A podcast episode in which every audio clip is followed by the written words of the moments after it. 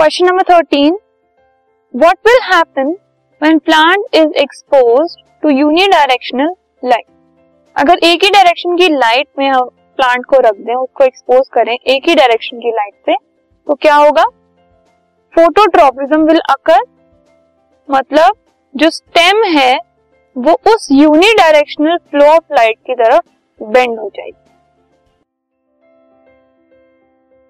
This podcast is brought you by Hubhopper शिक्षा अभियान अगर आपको ये पॉडकास्ट पसंद आया तो प्लीज़ लाइक शेयर और सब्सक्राइब करें और वीडियो क्लासेस के लिए शिक्षा अभियान के यूट्यूब चैनल पर जाएँ।